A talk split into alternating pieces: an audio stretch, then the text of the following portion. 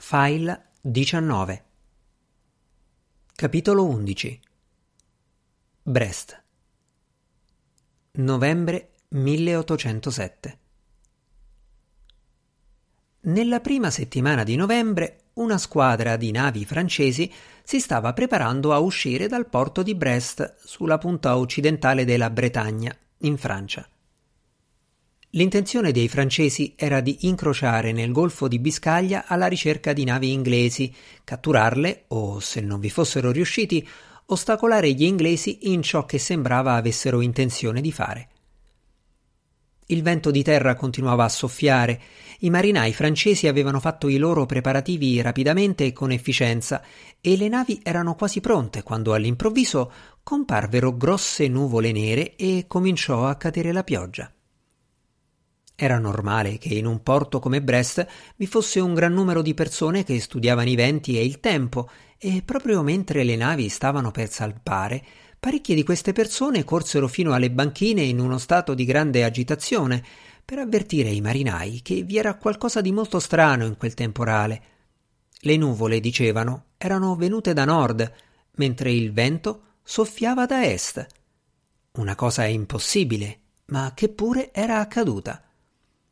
I comandanti delle navi avevano avuto appena il tempo di essere meravigliati, increduli o innervositi, a seconda del loro carattere, quando arrivò un'altra notizia. Il porto di Brest consiste di una baia interna e di una esterna, l'interna separata dal mare aperto da una lunga e stretta penisola. Mentre la pioggia scrosciava con maggiore violenza, i comandanti appresero che una grande flotta di navi inglesi era comparsa nella baia esterna. Quante navi? Gli informatori non lo sapevano. Più di quante fosse facile contare, forse perfino cento.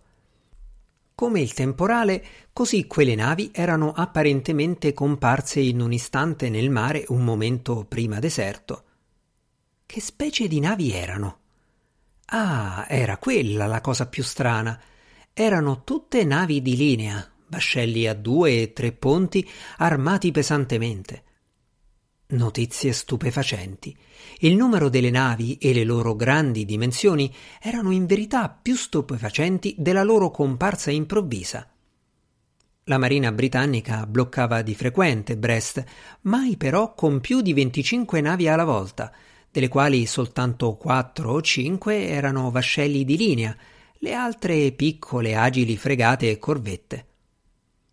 Così strana era la storia delle cento navi che i comandanti francesi non vi credettero finché non si furono spinti a cavallo o su una scialuppa fino a Lochrist o a Camalet Saint-Julien o in altri luoghi dove poter osservare con i propri occhi le navi dall'alto delle scogliere. Passarono i giorni. Il cielo continuava ad avere il colore del piombo e la pioggia seguitava a cadere. Le navi inglesi rimanevano ostinatamente dov'erano. La gente di Brest era terrorizzata all'idea che qualche nave si avvicinasse alla città per bombardarla, ma i vascelli inglesi non si muovevano.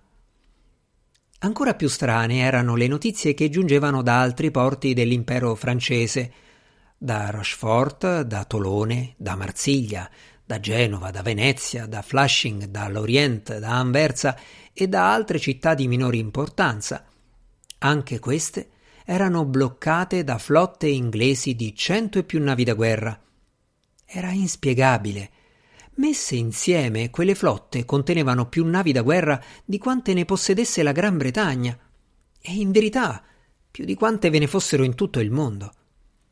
L'ufficiale di marina più anziano presente a Brest in quel momento, l'ammiraglio Desmoulins, aveva un servitore, un uomo piccolissimo, non più alto di un bambino di otto anni e scuro di pelle quanto può esserlo un europeo.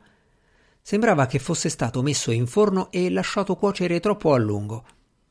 Aveva la pelle color caffè e rinsecchita come un budino di riso eccessivamente asciutto i capelli neri, ispidi e unti, ricordavano gli spuntoni di penne in certe parti meno succulente dei polli arrosto. Si chiamava Perroquet, cioè pappagallo, e l'ammiraglio des Moulins andava molto fiero di lui, della sua piccolezza, della sua furbizia, della sua agilità, ma soprattutto era orgoglioso del suo colore. Spesso si vantava di aver visto neri dell'Africa che sembravano chiari di pelle al suo confronto. Questo perroquet rimase seduto per quattro giorni a osservare le navi con il cannocchiale. La pioggia sprizzava dal suo bicorno da bambino come da due piccole grondaglie. Inzuppava la sua mantellina da bambino, ne appesantiva terribilmente la lana trasformandola in feltro e scorreva in piccoli rivoli sulla pelle cotta in forno e untuosa ma lui non se ne accorgeva nemmeno. Dopo quattro giorni, con un gran sospiro, si drizzò, si stirò, si tolse il cappello per grattarsi ben bene la testa, sbadigliò e disse Bene, mio ammiraglio, quelle sono le navi più strane che io abbia mai visto e non le capisco. Strane perché, perroché? domandò l'ammiraglio. Accanto a Perroquet, sulla cima della scogliera nei pressi di Cameret Saint-Julien, stavano l'ammiraglio Desmoulins e il capitano Jumeau, e la pioggia sprizzava anche dai loro bicorni, trasformava in feltro la lana dei loro abiti e negli stivali l'acqua raggiungeva il mezzo pollice. Beh, spiegò Perroquet, le navi stanno sull'acqua come in una bonaccia, eppure non c'è bonaccia, sul mare soffia un forte vento da ovest che, a rigor di logica, dovrebbe scaraventarle contro le scogliere. Ma lo fa forse? No. E le navi virano? No. Riducono la velatura? No. Non so dire quante volte c'è stato un cambiamento nel vento da quando sono qui, ma che cosa hanno fatto gli uomini su quelle navi? Niente. Il capitano Jumenot al quale Perroquet non piaceva ed era geloso della sua influenza sull'ammiraglio, si mise a ridere. È pazzo, mio ammiraglio. Se gli inglesi fossero davvero marinai pigri o ignoranti, come dice, a quest'ora delle loro navi non resterebbero che relitti. Sembra che siano illustrazioni di navi, borbortò Perroquet meditabondo, senza prestare nessuna attenzione al capitano, piuttosto che navi vere ma la più strana, mio ammiraglio, è quella nave là, il vascello a tre ponti all'estremità nord dell'allineamento. Lunedì era come le altre, ma ora le sue vele sono a brandelli, l'albero di mezzana non c'è più e nello scafo si vede uno squarcio. Urrà! gridò il capitano Jumeneux. Qualche coraggioso equipaggio francese le ha inflitto quei danni mentre noi eravamo qui a chiacchierare. Perroquet sorrise ironico. E voi pensate, capitano, che gli inglesi permetterebbero a una nave francese di avvicinarsi alle loro cento navi, farne a pezzi una e poi filare via tranquillamente? Ah, mi piacerebbe vederlo fare a voi, capitano, con la vostra barchetta. No, mio ammiraglio, la mia opinione è che la nave inglese si stia sciogliendo. Sciogliendo? Ripeté l'ammiraglio stupefatto.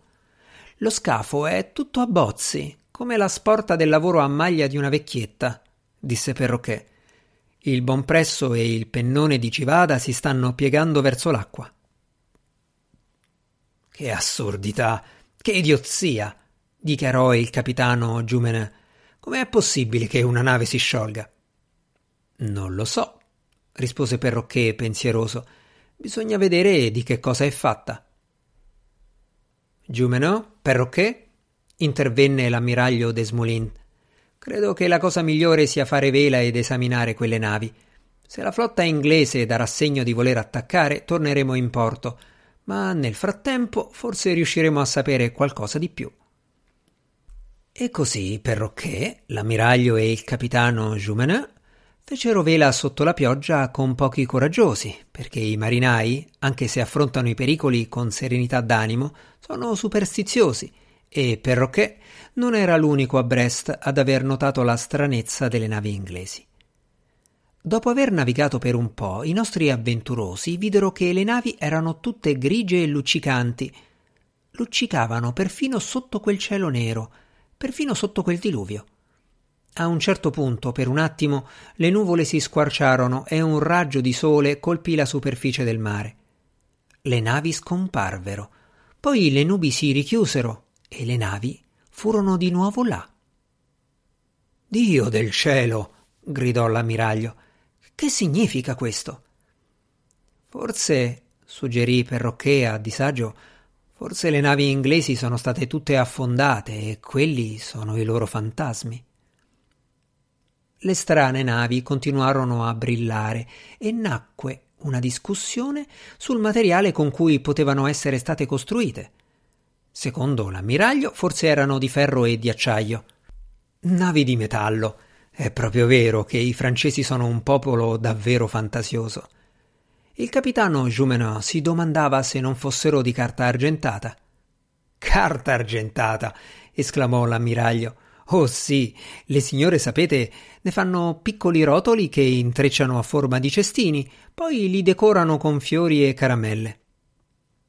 L'ammiraglio e Perroquet rimasero sorpresi nell'apprenderlo, ma d'altronde il capitano Jumenet era un bell'uomo ed evidentemente conosceva le signore meglio di loro.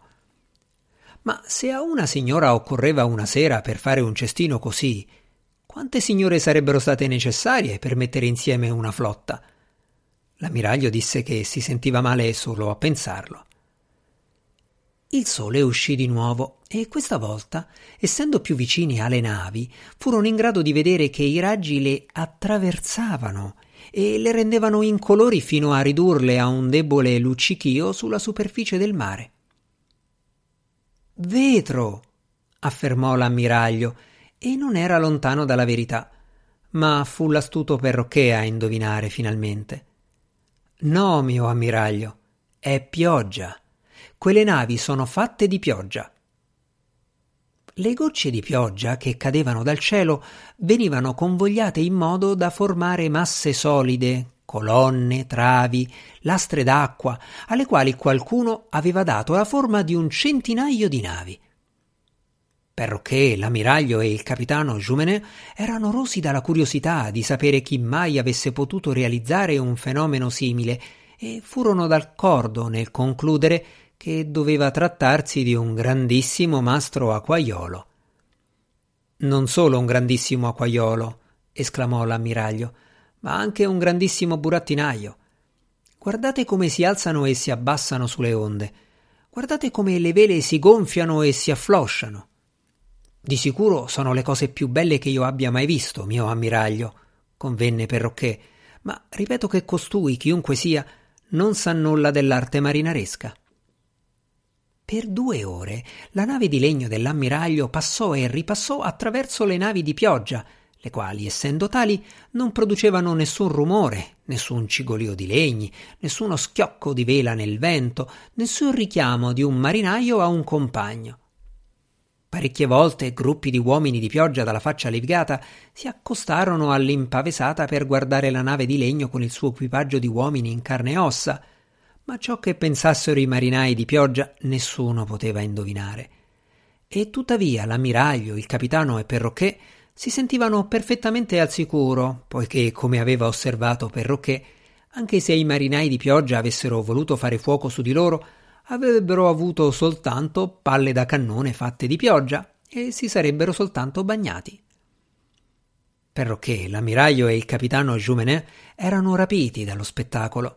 Dimenticarono che erano stati beffati Dimenticarono di aver perduto una settimana intera e che per una settimana le navi inglesi erano potute entrare nei porti del Baltico e della costa portoghese e in tutti gli altri porti dove Napoleone Bonaparte non voleva che si avvicinassero. Ma l'incantesimo che teneva insieme le navi si stava esaurendo a quanto pareva, il che presumibilmente spiegava lo sciogliersi della nave all'estremità settentrionale della linea. Due ore dopo smise di piovere e nello stesso istante l'incantesimo si ruppe, cosa che Perroquet, l'ammiraglio e Jumenin capirono da un curioso sovvertimento dei sensi, come se avessero per un momento avvertito in bocca il gusto di un quartetto d'archi o fossero stati assordati dalla vista del colore blu. Solo per un istante le navi di pioggia divennero navi di nebbia, poi la brezza gentile le disperse. I francesi erano soli sull'Atlantico deserto.